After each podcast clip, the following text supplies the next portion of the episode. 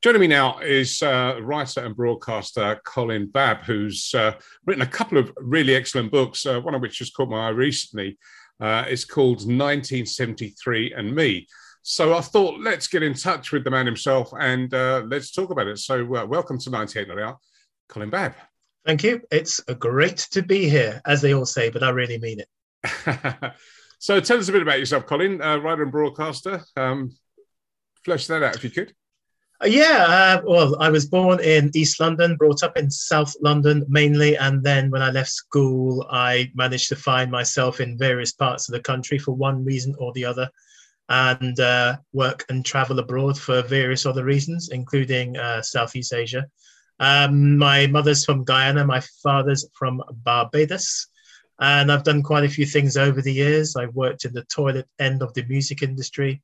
Um, I've worked as a teacher, I've worked as a conference organizer, and I worked for the BBC in various capacities, capacities even for many, many years. Uh, yeah, I've written chapters in other people's books and I've worked as a journalist and a photographer, but I'm trying to sort of get out there and write my own books. Um, and I've written three, and uh, I guess we'll talk about the most recent one, 1973 and Me. Um, a big shout out to Hansib Publications who have kindly published all of my books, and they've been very, very supportive. And uh, Hansib was set up in 1970 by Arif Ali from Guyana. And uh, yeah, it's a fantastic uh, publications organization. I should add for uh, clarity, uh, many of our listeners will know, but I'm also of Guyanese heritage. So I've got a particular interest in this subject and this book. So 1973, a big year. So, what is the significance for you personally about 1973 that made you write this book? Well, um, it derives a little bit from my last book, They Gave the Crowd Plenty Fun, which was mainly about the connection between the West Indian community and West Indian cricket, you know, tracking that history from the Second World War onwards.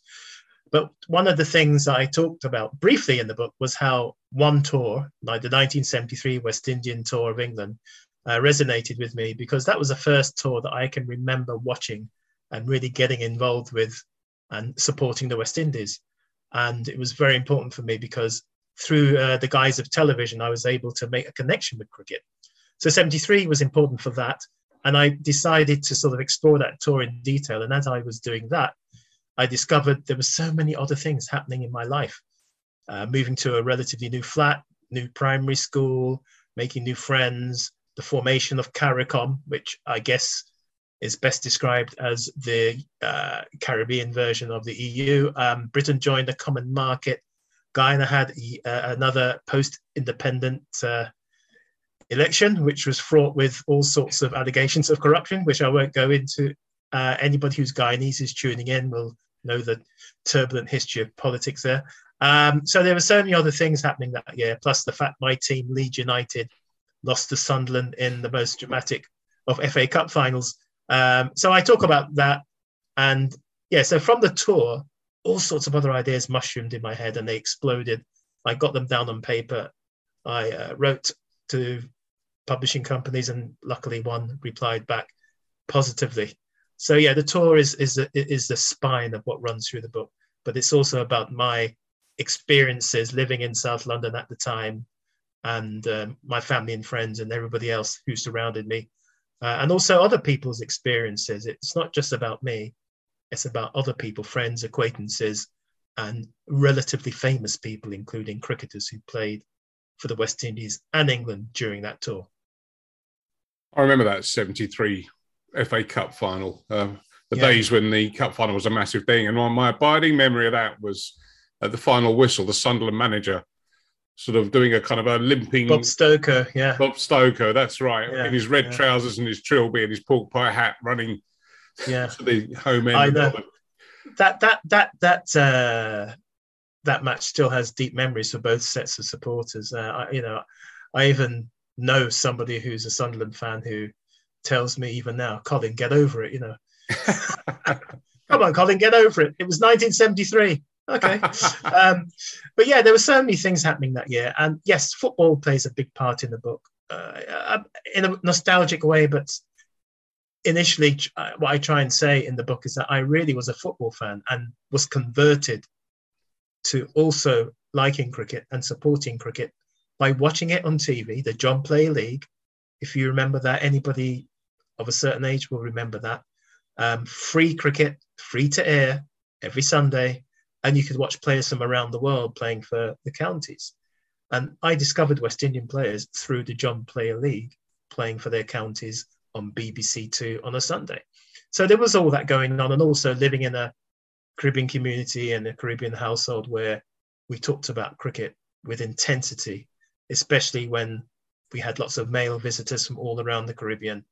Um, you know, rum would be drunk, dominoes, playing dominoes, eating chana. Um, any guy, Pete Guyanese, you understand that. Uh, you know, I, I, would be serving drinks from our uh, very uh, antiquated trolley with gold trimmings, uh, the pineapple ice bucket holder. Uh, you know, and my reward was to get some ginger ale in a glass. That was my reward, and also I I could play the music as well. So, yeah, yeah, I've got great memories of those gatherings in our tiny flat, and politics would be discussed uh, with with in a ferocious way. Um, you know, when Guyanese get together and talk about politics, particularly if they support one party or the other, or they come from one particular ethnic background against another, it gets very fiery. So yeah, there was all that going on. So I felt a strong connection with Guyana, Barbados, and the Caribbean through my family, but also through cricket, because I didn't manage to get to the Caribbean until the late 70s, and then I've been going there regularly ever since. But at that time, cricket was my way of connecting with what my family called back home. You're stirring memories of me about so anytime uh, West Indians get together, whether they're from whatever island or whatever else, the, the three things that knit that conversation are cricket, music, politics, and maybe some dominoes as well thrown in. with a bit of with a bit of rum thrown in. And yeah. also uh, one of one of the big big things cricket did for me was for me to find a way of using cricket to explain Guyana because many people um, don't quite get Guyana, you know, where it is, why they speak English, why do they play cricket. I mean, I'm always having to explain this to to different types of people, not just English people or British people, but to people from Africa, people from Asia, people from all around the world. Wherever I go, I'm always trying to uh, answer that question: Why do people from South America play cricket? And you know, cricket was great for that because people could see Rohan Kanhai, Roy Fredericks, Clive Lloyd, Alvin Kallicharran, Steve Camacho, people like that playing for the West Indies. And I could say, well, they're Guyanese because A, B, and C. Um, another thing 1973 did, which was really important, um, was Rohan Kanhai was the captain of that team. Rohan Kanhai is Indo-Caribbean ancestry uh, from Berbice in Guyana. So people were able to see a diverse team people from around the region, from different races and backgrounds, coming together, working together. And, you know, non Caribbean people could see that the Caribbean is made up of different types of people. And I thought cricket did that really well. And I was able to point at cricket and the cricket team to explain that. And the 73 team was a very diverse team with people from different backgrounds in the region ethnically. And looking back at that now, I didn't realize it as much at the time, but looking back, that was a strong attraction to me. So that 73 team was the first team. It came to England and, and won 2 0. Uh, and it was the first time, I think, in five years that the West Indies had won a Test series. And I think one of the, the, the attractions of reading your book, and I think this book it's not just for cricket lovers. I think anyone that's sort of interested in culture and just a bit of nostalgia and all the rest of it, and even TV, but we'll talk about that in a minute. But it was the first time we saw the green shoots of that West Indies dominance that went on uh, in the years to come and the decades to come, really, probably for the next um, 20 years, I suppose you'd probably say from then. Yeah. But um, but that was the that was the first time we saw this new brand of West Indian cricket. Yeah. Yeah, the, the, the, the, sort of green shoots of recovery, you might say, yeah. um, after not winning a test series since 68. So, yeah, and, and people, not people, sorry, uh, uh, if you look at the history, when the West Indies came to England in 69 on the previous tour, they got beaten. So they hadn't won in England for a while. And also before they came to England, they had they were beaten at home by Australia. So, you know, they were going through a period of drawing or losing a lot of test matches. So yeah, th- this tour was quite important, and I think it's been missed out and ignored, and not much has been written about this tour. It's almost the, the tour of mystery. People talk a lot about '76 and the grovel Tour and the the drought and what Tony Greig said and how many runs Richard scored and how wonderful Holding bowled during that tour, particularly at the Oval. But the tour before in '73 has been completely ignored, and you know, I'm not happy about that because so many things happened during that tour, packed with incident on and off the field, which which you know uh, inspired me to write about it and push it out there. That's right. Um, I'm keen to talk about the effect that West Indian cricket, particularly then, and I, I felt this a little bit later on. 1980 was the first time I went to a Test match. Um, funny enough, at the Oval, uh, mm. West Indies, England versus the West Indies. But yes, I remember what, that tour. Yeah, um, the effect, the social effect that that had. So that was the first time I really felt my kind of heritage and, um, you know, where I my family had come from, and the fe- the effect that the West Indies success had. And one of the quirkier things I think is the fact that people don't realise that cricket is the only thing that all of those, apart from CARICOM maybe, that's that's different. But mm-hmm. Jamaicans don't mix with Guyanese. Barbadians don't mix with Antiguans it's not until they came to England that all of a sudden these little communities Absolutely. are mixing together, and then they come together under this whole West Indies cricket Absolutely. umbrella. I mean, in a sense, you've nailed it. It's something which has been completely uh, ignored by a lot of people who observe and look at West Indian cricket. Um, is that people who came to this country from different parts of the Caribbean didn't often know each other. Um, I know my family my Guyanese family who, who came to England in the 60s mainly. I know one or two of them have said to me, or said to me years and years ago, oh, the first time I met a Jamaican was in England.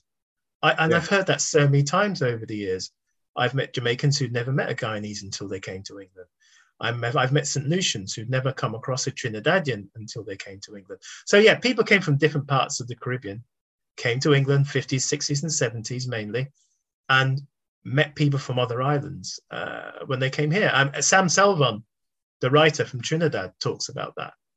And I took one of his quotes and put it in my last book. He said that he became a West Indian when he came to England, when he mixed with other people here and realized that he was part of a pan Caribbean identity. Now, the thing is, of course, you know, there is a pan Caribbean identity, but, you know, every island has a distinct political, cultural uh, history, um, very distinct.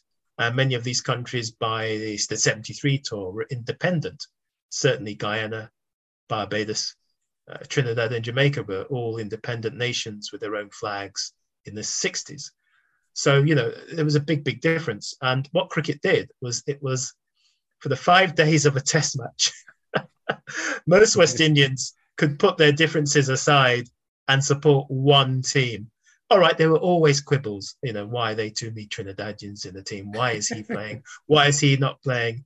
You know, I know one of my uh, father's friends, God bless him, once said, you know, if if all eleven of the best players in the Caribbean are, are Bajans, just pick them. If you have eleven Bajans in the side, so what? Just pick the best. So there's always arguments about, you know, who should be in the team and who should not. Then of course there's the racial dynamics of this particularly in Trinidad and Guyana, as to, well, why aren't there more Indo Caribbean players in the team? Uh, you know, so the, the race and region and political battles around selection will always be there. And certainly I remember that when I was growing up. But usually when the team was doing well, you didn't hear so much of that. And also, um, one of the things that I I, dis- I actually discussed this point with another writer uh, Clayton Goodwin, and he he alerted me to this that the difference is is that in the Caribbean, certainly I only thought about this while I was writing the book. In the Caribbean, if you go to Port of Spain, most of the crowd will be Trinidadians. You would think. Uh, Georgetown, most of the crowd will be uh, uh, Guyanese. All right. Kingston in Jamaica, most of the supporters in Sabina Park would be Jamaicans. But in England, it was very different. You know, you go to Headingley, Old Trafford, the Oval, Edgbaston, and the crowd would be from all over the Caribbean. Yeah. In you know every every island was represented. I you know I, I met a couple of solutions some years ago when I did research for my last book, and they told me that even though none of their players got into the team, they still supported the West Indies. Same with Grenadians, Vincentians from St Vincent. So essentially, the team was a four territory team Guyana, Trinidad, uh, uh, uh, uh, Jamaica, and Barbados. Essentially, that was what the team was. But things changed in the 70s. Uh, you had Andy Roberts with Richard Turenne from Antigua. So the team became a bit more pan Caribbean as the years rolled on. But essentially, it was a four territory team. Uh, but still, it meant something to people from Grenada, St. Vincent, Dominica, Antigua, who didn't have any representation. They still supported the team because it represented them. There was a sense of unity there. And it was a sense of West Indians coming together, doing well, beating the old, the old colonial power you might describe England as. Um, but also, it was a sense of release of frustration. You know, we're going, getting a, I don't want to get too colloquial, but we're getting our backsides here kicked in England, difficulties with employment, difficulties in the education system, difficulties with housing, difficulties and frustrations with uh, the various police forces. But yet we could still do well on the cricket pitch and also have a great day out because many people, Caribbean people who went to cricket in England to support the team weren't cricket fans. They were particularly they weren't particularly uh, passionate about the game, but it was a day out. It was a day to meet people from your friends. You bring your chicken, you bring your drink. You, you, I mean, I, I remember going to matches where people were selling records outside the ground, vinyl, vinyl records. Yeah, literally. And, and, people were selling little um, plastic tubs of rum in the ground. Yeah. You know, so it was a, it was almost a, a marketplace. You know, and there was so much noise, whether the it cricket was, was exciting mean, or not. You know, it was just bedlam. It was basically a, these cricket round cricket grounds were a, a site of Caribbean camaraderie, celebration. Um, very rare. There was very, you name me, another place where thousands of West Indians could get together in an outdoor venue. Notting were, Hill. Yeah, you could talk about carnivals, but I think cricket yeah. was there before carnival. Yeah, Look at right. 1963, 1966. You see these images of West Indians running onto the pitch, um, celebrating West Indian success. So I would argue, and I argue in the book, that cricket was there before carnival in bringing West Indian people together in an outdoor venue. It's true. I mean, I can remember going to uh, test matches when I was young, particularly the Oval. Um, but it wasn't alone, as you said, there are other, but it was such. Uh, and, and, I've heard West Indies players being interviewed saying that they were. It was like playing home test matches, even yeah, more yeah. so because you had this feeling of togetherness. Yeah, there's more togetherness here than you know in the Caribbean. Say, for example, you go to yeah. Barbados and a particular Bajan player hasn't been picked for the team. Some of the locals might not be happy with that, and, and you get cat calls. Also, in Guyana or Trinidad, if, for example, some of the Indo Caribbean population feel that some of their players have not been selected, you know of the stories of Indo Caribbean people in the Caribbean supporting the opposition, especially if it's India on tour in Trinidad and Guyana. But yeah. here, I didn't get that sense for any elements of the community that they did not want to support the team. It was almost as if we became more West Indian by being in Britain than being in the Caribbean. And I think that's what cricket meant. It was a unifying force, um, regardless of what you thought about the makeup of the team, generally, generally. And I think for West Indians in the UK at the time, um, always sports mad. I mean, you can go into any bar anywhere in the Caribbean or even mm. bars over here, which are full of Caribbean people and talk about any kind of sport, and you'll get that passion, mm. whatever else. But I think people felt more comfortable going to a cricket ground than maybe a football ground, for example, in the 70s or 80s. Yeah, it's interesting you say that because this is something which I picked up when I was younger, which which I started to think about more now, um, particularly in the last three to five years when race and sport in Britain has been discussed quite heavily. Is that I remember older Caribbean people say, why do you like football? That's an Englishman's sport. Cricket is our sport. So even then, there were pressures not to particularly like football because that's not our game. We support cricket. That's our game. That's completely been flipped over. Whereas the grandchildren of people who came here in the 50s and 60s from the Caribbean say football is their game, cricket's not our game. We yeah. don't get that. That's the game of our grandparents. So it's completely flipped. So the discussions about race and sport and that connectivity isn't just to do with, you know, lack of access. I think it's to do with how generations change and see themselves. For example, you know, if you're uh, born here and you have Caribbean roots, it's more likely that your parents are born here. It's your grandparents that are Caribbean. Not only that, it's more likely that you have one of your parents is non-Caribbean, because many Caribbean people who came here had relationships and partnerships and married people who are non-Caribbean. In, in a sense, that's what Caribbean people are like. We're very integrationist in that way. So it's more likely that, you know, it's only one grandparent is who is Caribbean.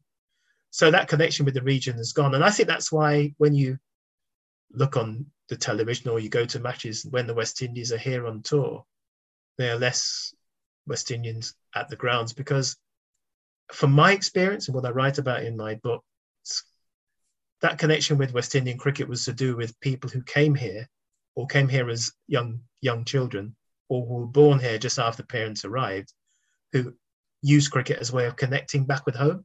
It was almost a link with back home. I don't see that with people who are 20 years or under necessarily, no, no. who probably have not been to the Caribbean, are disinterested, and perhaps make that link with the Caribbean through music or food, kind of uh, not superficial reasons, not, not superficial connections, but they're, they're not brought up in the sense of listening to their families arguing about politics back home, talking about cricket intensely. You know, my mother's been here since the 60s, so is my father, and so many of my family but they talk about home. Guyana's home, Barbados is home. When I was a little girl back home. Yeah, you yeah. Know, you know, that that you know, regardless of how many times they've been back to the Caribbean, home is not here. Whereas for people born here in the last 20 years, for example, home is here. It's here, right here, whether it's Leeds, London, Manchester, Birmingham. So I think that's the difference. So when the West Indies come here to tour, it means absolutely nothing to them, less than zero. It's irrelevant. Whereas for us, it was hooray, the West Indies are here. Let's watch it all day on television. Let's go to the grounds. And regardless of whether we like cricket or not, and also for me personally, I went with West Indian friends and English friends. We'd go together, we'd support our teams, we'd run on the pitch if we could, we'd have banter, banter, the B word with each other. But it wasn't the malicious. We just wanted to get one over each other. You know, it was kind of, we beat you at Lords. I hope we give you a, a, a, hard time at the Oval. You know, it was it was more of a um, it was less political in that sense, but more political in the wider sense where we wanted to do well because we wanted to hit back at the forces in this country who were who we thought were keeping us down. But me personally, uh, and for other people I know, and some of the cricketers I've spoken to, it wasn't just about England. They wanted to beat everybody. I wanted the West Indies to be everyone, everybody. It wasn't just about England. I wanted the West Indies to be Australia, probably even more. Uh, India. Um, I had Indian friends who I wanted to get won over by the West Indies beating them, and that's in the book. So I used cricket politically in that way to try and wipe out people that I knew, friends and acquaintances. so yeah, look what we did to you at the Oval. Just be quiet. Yeah, step back. We beat you. Just trying to get a bit wider, right? 1973. Some excellent stuff in the book. Um, I quite like the culture. As I said before, this is a book for everyone to read. It's not just for cricket fans. Uh, two other things that happened in 1973, which uh, I, would like to talk about for a sec. Um, number one is the arrival in the Babb household of a Philips color television. Mm, and secondly, crucial. the first visit to the United Kingdom uh, by Bob Marley. Mm. yeah. On the face of it, innocuous things, but as you're about to tell me, pretty seismic events when looked at from another way. Yeah, um, certainly the TV. I mean, I got um, uh, a professor, Professor Joe Moran, who writes and talks a lot about uh, the culture of TV throughout the ages in Britain, to help me with this. Um, television plays a huge role in this book because if it wasn't for TV, I, I, probably wouldn't be as much of a cricket fan. I discovered cricket by watching it free to air which is a uh, you know a bit of a mystery for many people now, mm. on the BBC. free cricket, free Test cricket, the John Player League, Gillette Cup finals, which to me were just like the FA Cup final in terms of their importance. So yeah, yeah, if it wasn't for television, I wouldn't have made that connection with various sports. And I write about in the book about how TV and was so important for me growing up watching Eurovision song contests, Miss World contests, where we all had something to say about that in the house. You know, a Seaside Special, um, all these different programs. Ironside, it was amazing. It's Ironside, it's a knockout. Yeah, we loved all that, and how that culture of sitting around the TV as a family, watching it together, was important to me growing up. How that feeds in or fed in to my connection with, with sport. But when the color TV arrived, it was amazing.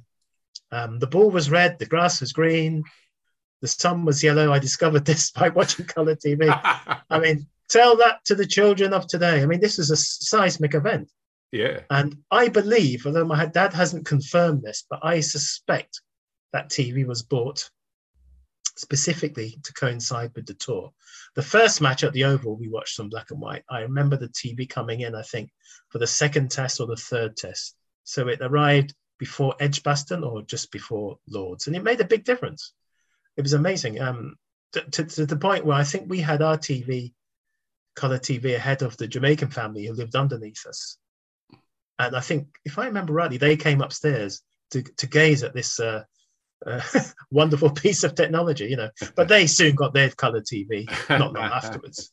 But yeah, it was amazing. I mean, the, the, the whole thing about watching th- TV in color really helped me appreciate uh, everything that I was watching.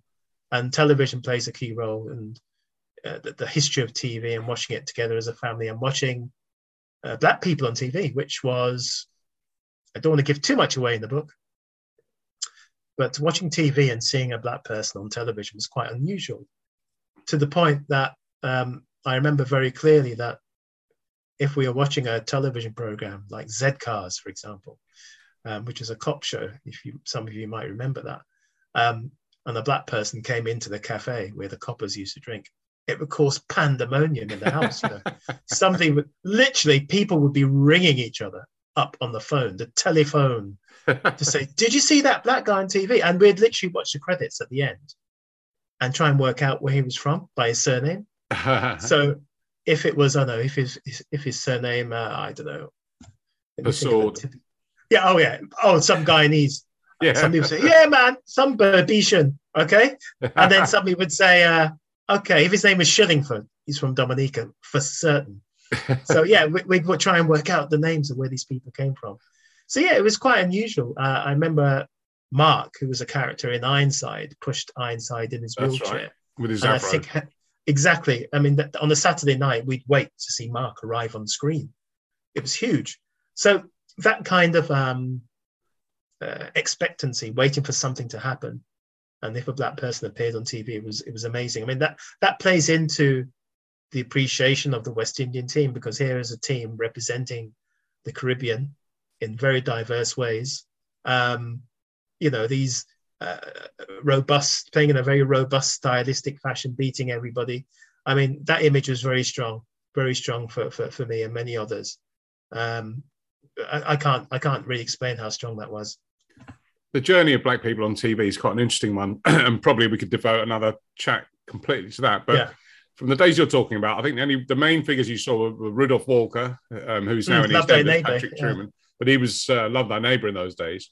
Um, Cy Grant, who probably mm. not many people know, but would remember Captain Scarlet. He did the voice of Colonel Green, who was yeah. sat up on um, Space Cloud or whatever that thing was called, mm-hmm. Spectrum. He was Guyanese, by the way. That's right. That's right. Yeah. And the combination of Guyanese for me on TV was the arrival of Desmond's in the 80s. Oh, yes. a bit later. I mean, I talk about Empire Road and the Fosters, which is a bit mm. earlier. That's Norman yeah, I mean, as well. Exactly. Um, I think, in a sense, we talk it, we're talking about cricket, but in a sense, anything that represented Guyanese culture that arrived on the TV, we celebrated. In fact, anything that represented Caribbean culture. Um, for example, um, I'm trying to think of other examples. There was a show um, uh, do you remember Star Trek? Yeah. Um, I don't know why I said, do you do you remember Star Trek? Uh, there was a character in Star Trek whose name escapes me now. I, have written about it. She was the um, Uhura. black lady. Yeah, yes, that's it. Lieutenant Uhura. Yeah, yeah. I remember we used to watch her, uh, and it was quite sensational. She was, you know, quite elegant. She, she was quite striking, and she wore that fantastic dress. And uh, yeah, when she appeared on television, I, I, think the traffic stopped outside. You know, the first interracial uh, kiss on TV as well. Her and Captain. Yeah, Kirk. with Captain Kirk. Yeah, I mean, these moments were very, very important. So I do write about that. The idea of how families got together to watch TV at the time, and how that was so important with, you know, how I partly discovered the outside world because I lived in a very uh, sealed Caribbean environment in the house. Um, everything was Caribbean. We ate Caribbean food I didn't eat what we called English food in the house at all.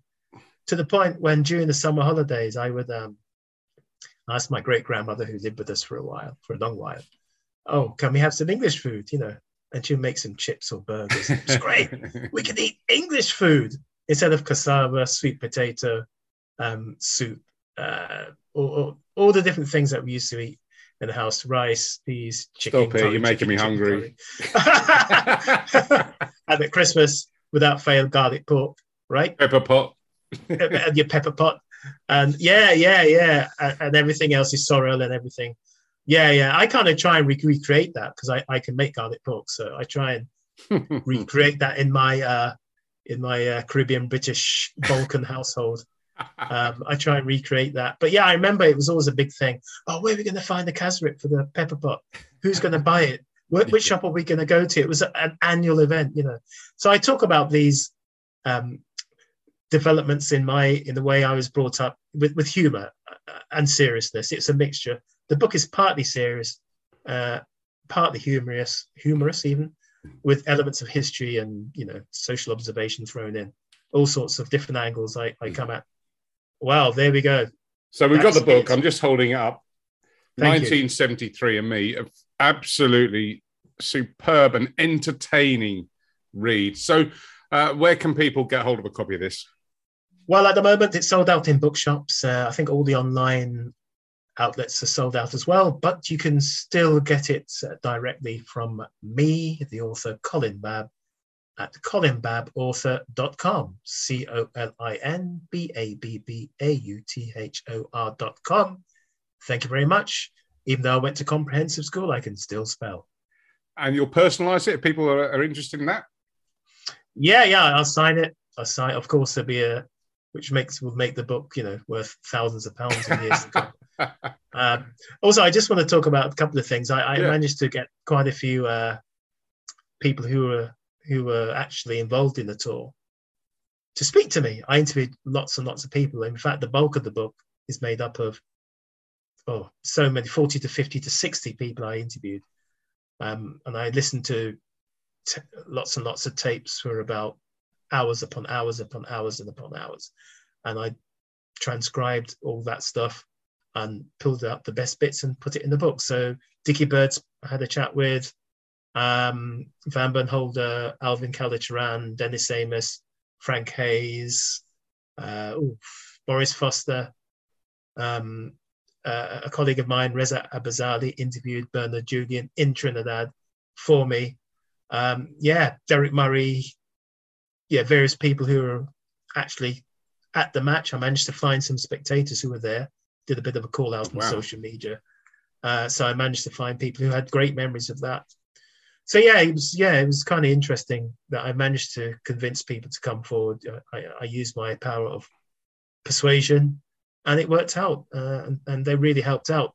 And fingers crossed, maybe towards the end of the year or sooner, we'll have a a revised and updated version of the book with more people making contributions. Uh, and also, I also discovered that some people who I wanted to get involved in the book didn't manage to get to me in time. And by the time they got to me, the book was at the printers. But I promised them that I would get them involved. And so there are a few people, uh, former West Indian players, one or two who I can't name now, who are involved in the new and improved version, hopefully out in six, seven, eight months or sooner. Well, we'll keep close tabs on that and um, we'll get you back when that new one comes out and we can uh, get some yeah. updated comments and uh, you can reveal all to an adoring yeah.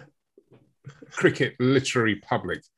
Um, Yeah, Colin, it's been absolute pleasure to talk to you. And um, Thank you. yeah, I think first of many chats uh, because there's there's so much that we could explore. Um, but in the meantime, I appreciate that. 1973 and me is out. Get to Colin's website, colinwebauthor.com. Oh, Uh, ColinBabbAuthor.com. Oh, Colin Babb. Yeah. Yes. Oh, even I can't do it. ColinBabbAuthor.com. That's relentless publicity, isn't it? I was on Test Match Special. uh, Well, I've been on TMS a few times, and uh, I was told, I think by Simon Mann, that he'd never had an author who p- plugged his book with as much enthusiasm as me. So and on, on social media, you're you're you're active on Twitter. You mentioned. yeah, yeah. Colin Babb 1973. That's Twitter. Colin Babb Author on Instagram. Yeah. Fabulous. So yeah, I, I you know I'm, I'm I've been told by my uh, PR guru to increase my social media presence. So I'm trying to do that. We're going to tag you on all of ours, and um, hopefully you can spread the word for 98 Not Out as well. I mean, everyone's a winner. Yes, yeah, yeah. Tune in, tune in to 98 Not Out. The presenter I hear is a man with uh, a wonderful uh, heritage from Guyana. So yeah, check him out. okay. Colin, absolutely fantastic. And uh, many thanks for sparing us the time to talk to us. And uh, Thank you. congratulations on a superb book. And um, Much let's, uh, let's catch up again soon. Thank you very much. Thank you.